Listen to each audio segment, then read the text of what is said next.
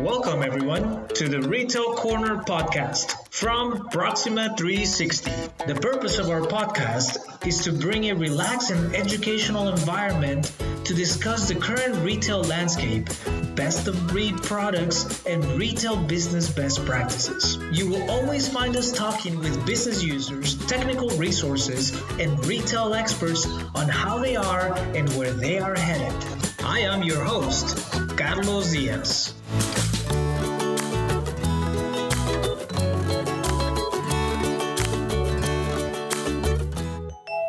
Today we're live from Mexico City, ironically, but we're going international, making it fun, like always. And we're very happy and excited to have our guest. His name is Jeremy Altman. He's the vice president of strategic partnership at the PaySafe Group. Uh, Jeremy has 15 years of experience in payments in IT and entertainment companies. Uh, prior to PaySafe, Jeremy served as the chief transformation officer at Udny Trust and also as the VP of sales at SlimPay. Uh, Jeremy holds an MSc in management from EMLYON Business School. How are you doing, Jeremy? Thank you so much for being with us. Well, good here. Thanks, Carlos. Thanks for hosting us and, uh, and PaySafe. I'm very happy to be here today. Uh, it's our pleasure. Thank you so much for sharing some of your time with us. Uh, so let's get the conversation started. And of course, you know, the hot topic, new normal, but I want to really focus it on e-commerce, right? Where do you see the long term of e-commerce? Uh, due to the pandemic, consumers have been driven, obviously, to have to go through e-commerce like never before. A lot of people were afraid, especially I think older generations, right? They were very constrained about going, but everybody kind of shifted now into that. And as brick and mortar and locations are starting to reopen, right? What do you see everything happening? Do you think people are going to continue engaging e-commerce or are they going to start shifting back into the brick and mortar? Okay. Good question. Uh, thanks, Carlos. So, I guess consumers will, will always uh, continue shop online, and it's uh, accelerating right now with uh, with this pandemic. But no one is really picturing uh, consumers deserting the streets, or uh, this will just pick up again, right? There there will be some changes along the way, but that's just the way it is. So, clearly covid-19 and this pandemic it has uh, had dramatic impact on, on consumers behavior right uh, you have the physical restrictions like social distancing uh, the changing attitudes as well and this is changing how when and where people are spending money but if even if these changes are huge, uh, the impacts we are seeing are not new at all. Huh? What we are seeing is an acceleration uh, of trends that were there before. e-commerce was not created uh, in 2020. Yeah? Uh, mm-hmm. mm-hmm. most visible one uh, among these trends. So COVID-19 has forced most people to shop online in the short term, and the share of e-commerce is simply increasing. But let's remember that still today, most transactions are happening uh, in person, and uh, still a majority, right, of of what what we see. So e-commerce is booming. It, there is no way it's going back uh, to uh, less e-commerce, but brick and mortar transactions are here to stay in the long run. And essentially, this is what makes us a human society. No, absolutely. I agree with you. And talking about that, I know PaySafe conducted a, a, really nice survey right across the globe, and you guys really studied where the trends were going and how people were engaging. Uh, and there were primarily four impacts that you guys saw on e-commerce, right? Can you talk a little bit about that to us? Yeah, absolutely. So at PaySafe, we we often survey consumers to just you know take a pulse of what's going on on the market and. Uh, what's a priority in this country. So we called that piece of research lost uh, in transaction. Uh, and we essentially identified uh, four trends for the latest survey that we conducted uh, um, a couple of months ago. So I can touch on, on them quickly. Uh, the first one is the shift to uh, online, we just discussed, and the diversification of the checkout. The second one is around the merger of the physical and digital works. Um, the third is the growth of contactless NFC payments and also more frictionless uh, payments. And the last one is around transact uh, subscription payments. So, so I can touch briefly on all of them. Um, yeah. to, to online, Carlos, what we observed that after one month of lockdown, uh, a couple of months ago now, 18% of consumers were shopping online for the first time. Uh, wow. And is not just short term. So 18%. Then we had 38% of consumers saying that they will be shopping online more often in the future after the pandemic. And when we ask them why, 65% are saying convenience. It's more convenient to shop online. It's not a surprise, right? Mm-hmm. What mm-hmm. surprised me is that 20% or 18% of consumers were shopping for the first time online. So that's a big boost. And the way people are paying is also changing. Um, 56%, I have that in my uh, research as well. 56% are saying they are uh, making an online payment using a payment method that were, they, they were not uh, familiar with before. So that's a, that's a pretty big change as well. Uh, yeah the way you handle the money, the way you pay. It's not just the Visa or the MasterCard. Now people are seeking other options. Um, so, for example, we have almost a third of consumers that were using a digital wallet uh, to transfer money to a friend or family. We had uh, 43% saying that uh, they have been reducing the, the handling of cash uh, because of health concerns. So shift to online and also diversification of uh, payment methods. So that's trend number one. Um, let's touch maybe on the three others. So merging the physical and digital worlds. Um, so we are seeing examples of uh, these physical and digital uh, mergers through the checkouts. You see the app ordering in pubs and restaurants.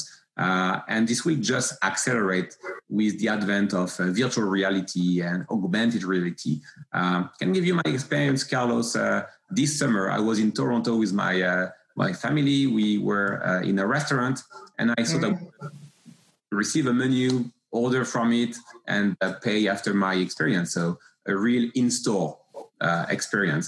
This was not my experience. I entered the restaurant. There was a QR code on the table. I had to flash it take a picture of the code, then mm-hmm. on my phone on landing page to just order from my phone. I had to check out from my phone at the tip before seeing the uh, waiter essentially.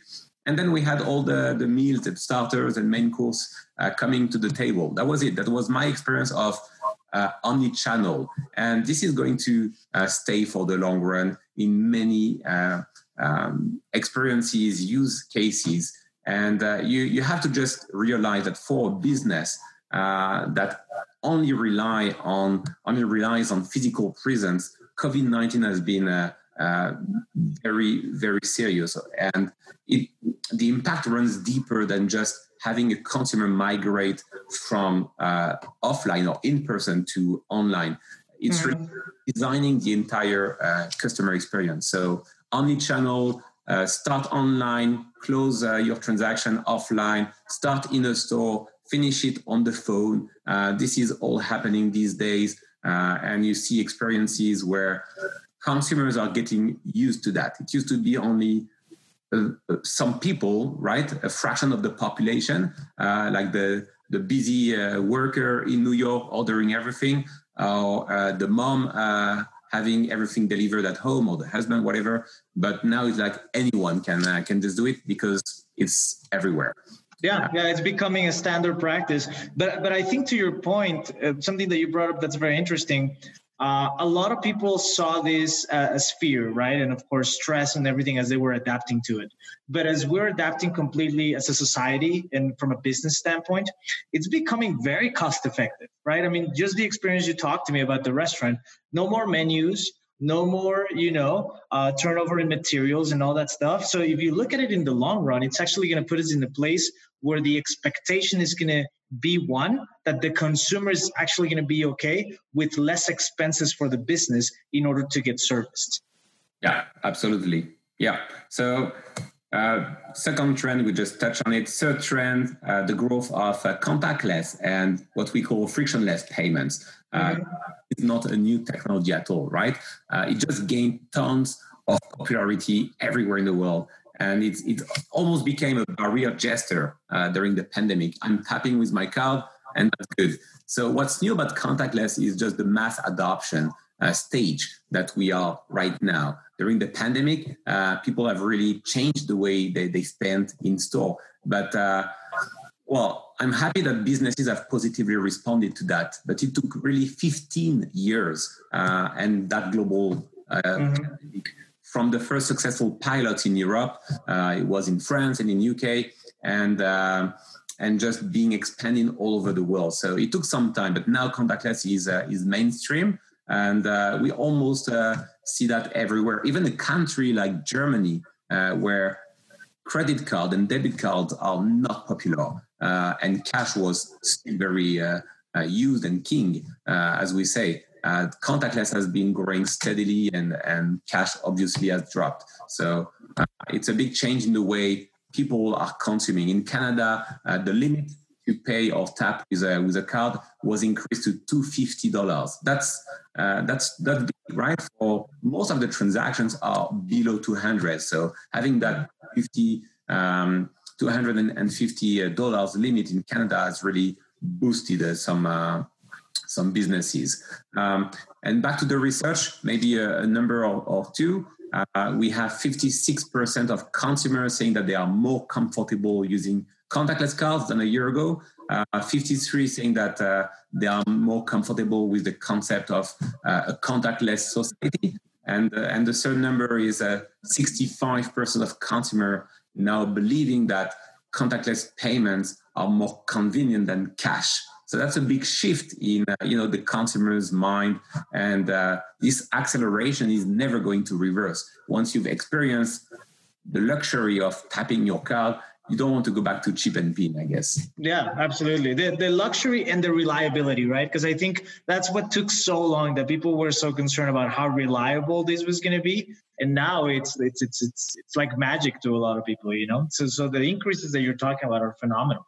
Yeah, and when you take that contactless mindset to the next level, uh, this is where we discuss invisible payments, frictionless uh, experiences. So um, think about the Amazon Go experience. If you want me to uh, uh simplify that, you go to an Amazon Go store. Uh, mm-hmm. For there is no physical checkout, and this might be the long-term future for retail. And this pandemic has also helped a few players and early adopters to, to pilot, try uh, new, new things. Uh, think about the transport providers, entertainment venues.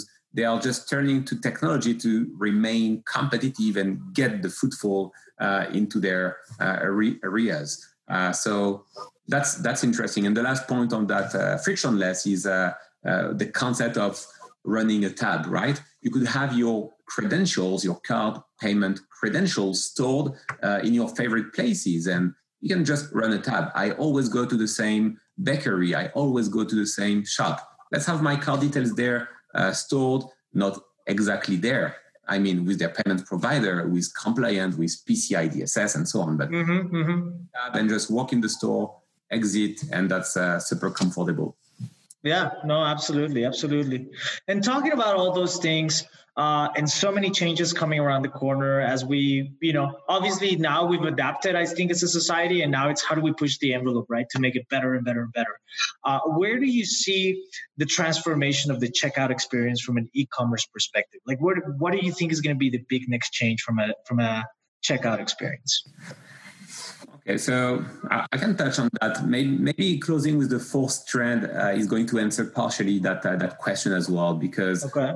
uh, at the checkout, uh, usually you pay once, uh, but a big trend that has been accelerating in light of this pandemic is what we call subscription payments, and that's one of my uh, my favorite theme. So there, there is always a recurring payment be behind a subscription, and this segment has just increased a lot in light of, of COVID nineteen. So Netflix, Disney Plus, they've seen new subscribers like like never, uh, and many sub segments within uh, subscriptions are used by everyone. Think utilities, think your telecoms, uh, personal finance, healthcare, e-com, uh, you know, boxes of cosmetics and and or food uh, and digital content. So this this is a big trend. And what we call subscription economy uh, is also another area of growth when uh, consumers or as consumers are really turning to a digital checkout. Uh, so I want uh, I want maybe uh, you, uh, Carlos, and the audience to to be uh, really realizing how much of subscriptions we are all using.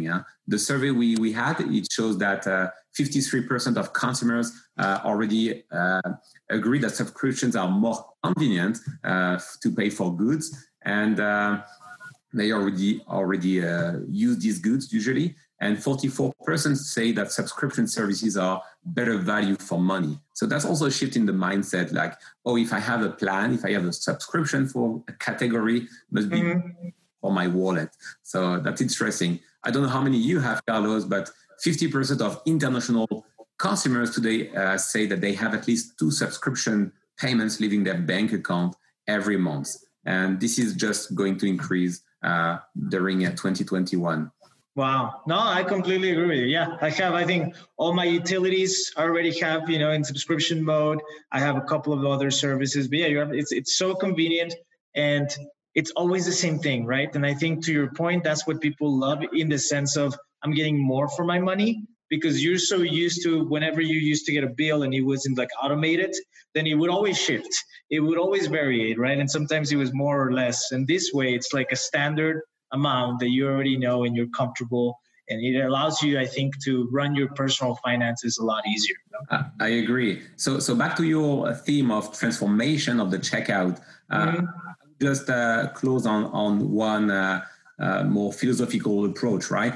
Uh, when you think about the the consumer engagement uh, pyramid of payments how do consumers engage with a merchant? There are really four fundamental needs that every payment and every payment method has to uh, satisfy. It's about trust and security. I, I, will only shop there, and this way is if I know that I'm safe.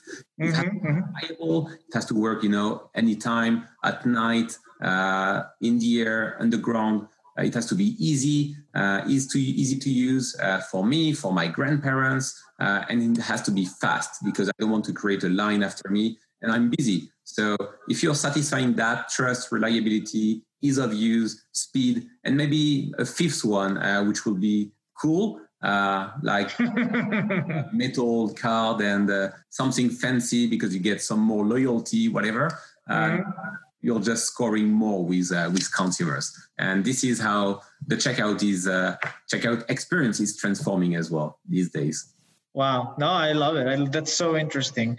And uh, I, I, you you talked about digital wallet, right? You touched on that briefly. Um, I would like to maybe go a little bit deeper into that to get our listeners better educated in relationship to what is the difference between a digital wallet and the typical usage of you know your wallet and your credit cards in there. You know.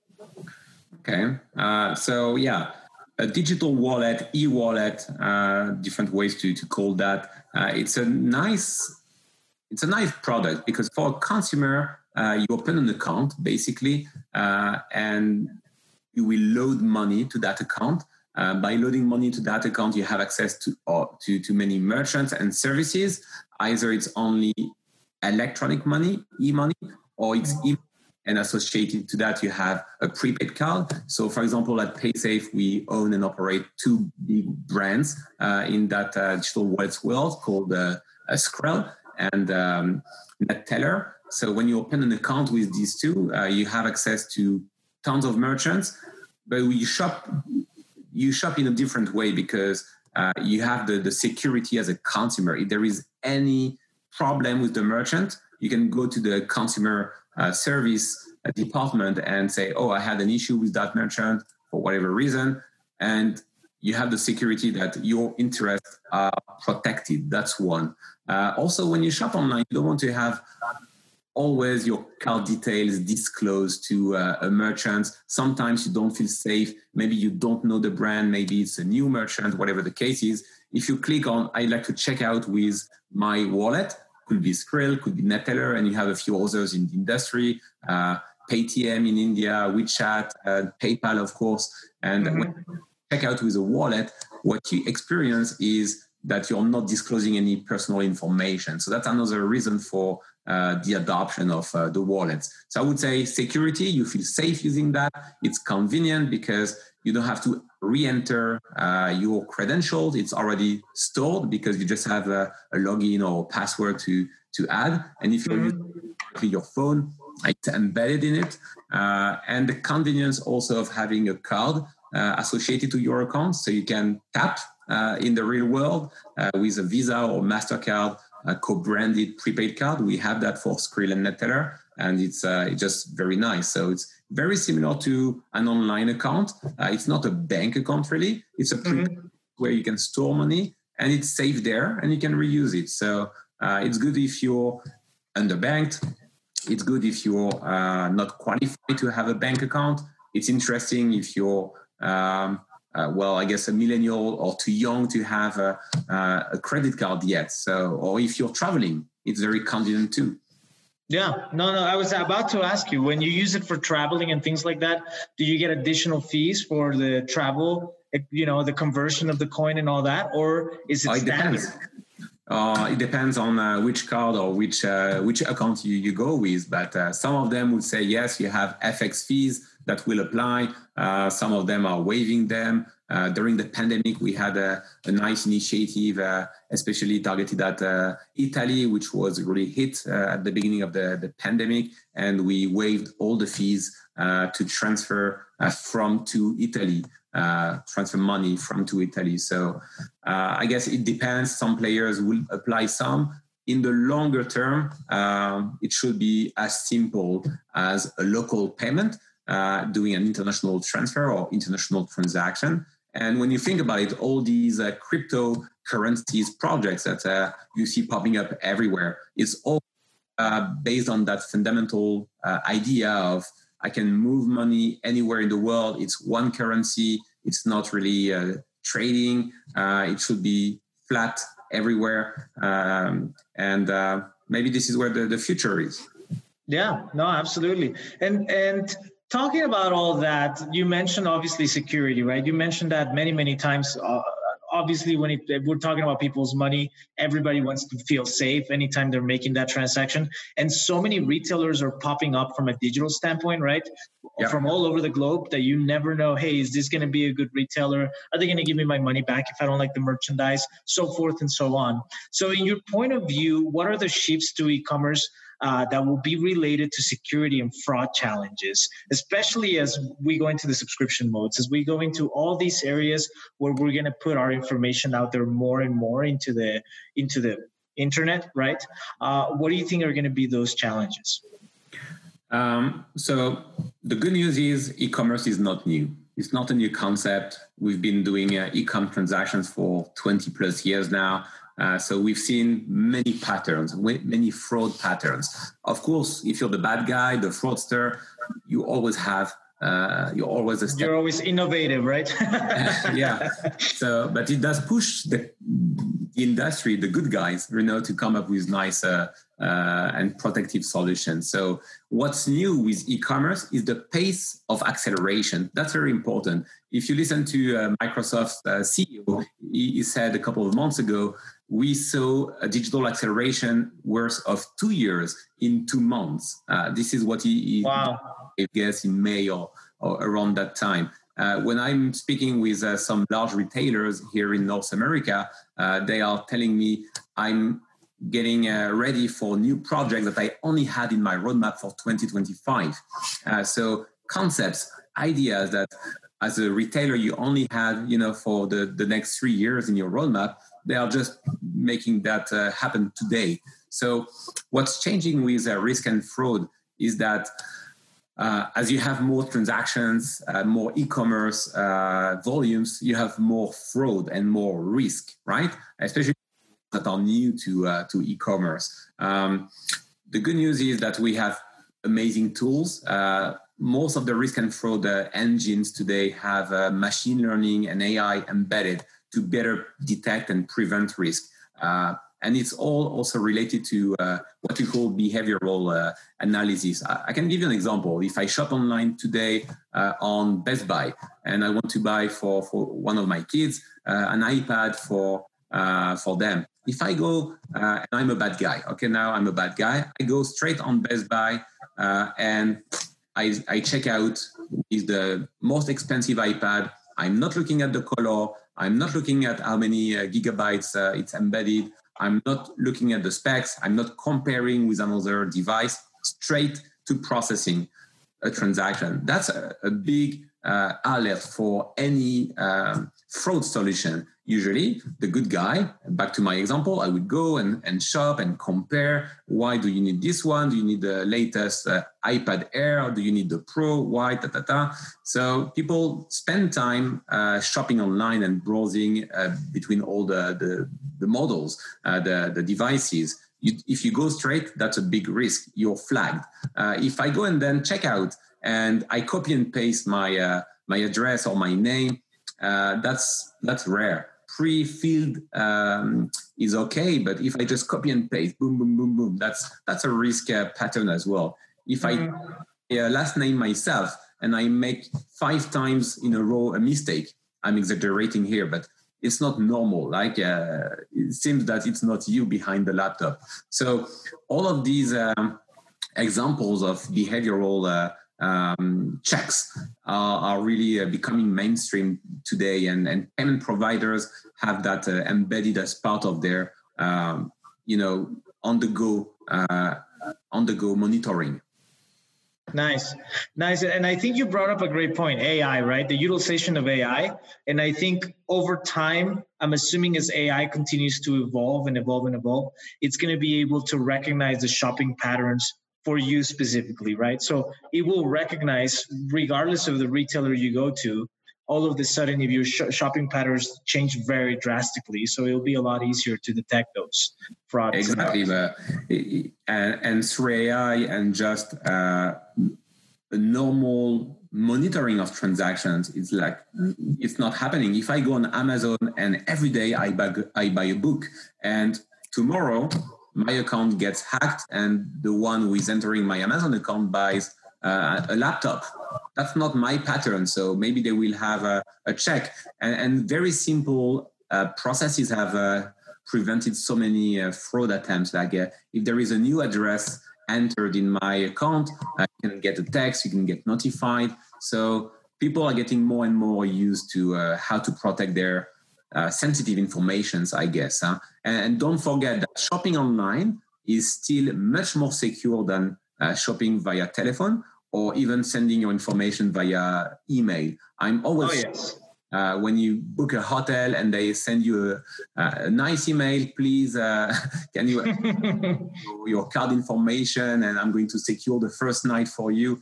Uh, I'm not going to give my uh, personal sensitive payments data via email. You could call me and I like it, or you can direct me to uh, an automated uh, uh, system online uh, via the phone or via my computer. I would be, uh, uh, I will feel more comfortable. So Jeremy, that's that's really interesting. Everything you're talking about with digital wallet, you know, PayPal, uh, Google Wallet, so many different providers out there in the market. But I know there's something that that's out there that not a lot of people know about, right? And it's called eCash. And I wanted you to expand on eCash so you can tell us a little bit more about what that is and the benefits of it. Sure. Thanks, uh, Carlos. So there, there is a way nowadays to pay online with cash. It sounds like counterintuitive to pay online with physical cash, but uh, we we have a way at PaySafe, and uh, and there are some local alternatives in, in a couple of countries. So basically, the, the problem around cash online is that uh, when you think about it, like you have so many uh, underbanked or underserved customers that don't have access to a bank account because they don't have the capacity, they are too young, they are um, whatever the, the, reasons are. If you're a teenager or if you're a security seeker, uh, you should have a way to buy online the way you'd like. Uh, so we have a solution called PaySafe Card and PaySafe Cash. Here is uh, how it works. So you buy online and check out in cash. Uh, so let's let's say I'm going to uh, um, pay my uh, auto loan on uh, online with cash. I will go on to my uh, auto loan account, for example, and I have to buy uh, or to pay for 400 this month. Um, and at the point of checkout, rather than using a credit card because I don't have one or I'm already maxed out, whatever the reasons are, I will click on Pay with Cash. And the website is displaying uh, a barcode, and I will simply go with my barcode to the nearest uh, convenience store, post office, uh, supermarket, gas station, anything that is around you and simply pay in cash. That's it. Once uh, the, the QR code or the barcode, depending on the country, is scanned uh, at the cashier, the transactions is cleared. Um, and I'm hearing from time to time uh, the future is around cashless society. Everything is managed through an electronic payment method. And I tend to say it looks amazing, but there is always uh, going to be a future for cash. It's very, very hard for a country or even a city to run out of uh, of cash, uh, if I may say so. And you want to be inclusive to to everyone. If I'm a consumer and I want to pay uh, with cash because my grandmother just gave me 100 for my birthday, I'm a waiter and I have some tips. Uh, I just have cash, right? And uh, and and some of it is legit so that's good. So let's let's make uh, people um, pay with whatever they want. And uh, that's how you are more inclusive and engaging with a broader audience. If you think about it uh, uh, Philadelphia and, New York and, and, or New Jersey even uh, all had laws and and new conditions to fight cashless stores and to make sure that you can pay with anything you have in your wallet. No, absolutely. I think inclusion should be a primary focus for any retailer, right? They, you want to make sure you get every potential customer out there in the market. Exactly. You don't want to be frustrating. Imagine I go to a store and uh, I see a sign, sorry, no cash. I would feel humiliated because that's the way I wanted to pay. You don't want that with your customers, huh? Exactly. Absolutely. Absolutely. And same goes online, obviously. Yeah, no, I think that's going to be an amazing tool, and and I like the fact you know you mentioned younger people, right? It's it's also an opportunity for learn to, for them to learn how to finance themselves, right? And hey, they get that money on the weekends because they did the chores or they're in the university or whatever the case might be. Then it allows them to better prepare into the future, you know. So it's also a, almost like an educational tool in a way it's not only an education tool for the younger generation, it's also very interesting protective measures for the parents. If you have a teenager at home spending uh, uh, on uh, online games, you don't want to give them your MasterCard or your to equip them with a, you know, a reloadable prepaid card or something. And cash is, uh, is accessible to, to all these uh, online games. Uh, that way, I make sure that my kids are spending 10 or 15 or 20 dollars, euros, pounds, wherever you are. And that's it. You don't have better prizes at the end of the month. Thank you so much for your input, Jeremy. It's been amazing. And I think our listeners have learned so much about what PaySafe does and, of course, the input and the expertise that you have. And I would like to, to leave this conversation with one piece of advice that you would have for all of our listeners. As you know, most of our listeners are retailers uh, in various different roles and positions uh, all over the industry. Uh, but what would be the one piece of advice that you would say for them to focus on in the next year?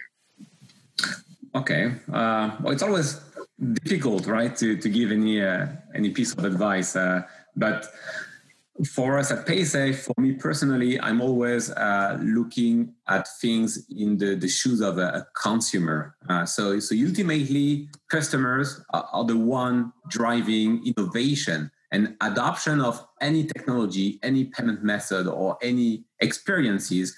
It only comes when there is something for them, for the consumers. So, am I going to save money? Am I going to save time? Am I going to save energy? Uh, or am I being safer in this uh, pandemic world? Uh, it has to address one of these uh, specific needs. Um, maybe I will get less friction in my interaction with the, the, retailer, and that's a good way for me to, you know, go this uh, route. Uh, it has to pick to to speak to these needs. Otherwise, there is no adoption; it won't fly. So payments are changing. If I go back to to my payments hat. Mm-hmm payments are really changing uh, to keep consumers safe. We discussed on fraud, we discussed on uh, contactless, frictionless payments. Uh, that's great. But it's not only now from a, a, financial security point of view that payments are changing, it's also from a, a personal health standpoint. So that's uh, also uh, interesting how payments companies can help retailers to maintain their operations and streamline a couple of processes uh, towards you know less friction and and time saving i guess for the consumers Absolutely. Well, thank you so much, Jeremy, for your time. Thank you, everybody, for listening to the Retail Corner podcast. We will see you guys on our next episode, and you guys have a beautiful day. If you wish to have a conversation with us, then email us at retailcorner at proxima360.com or visit our website at theretailcorner.proxima360.com. Thank you so much for tuning in. Stay safe and see you next time.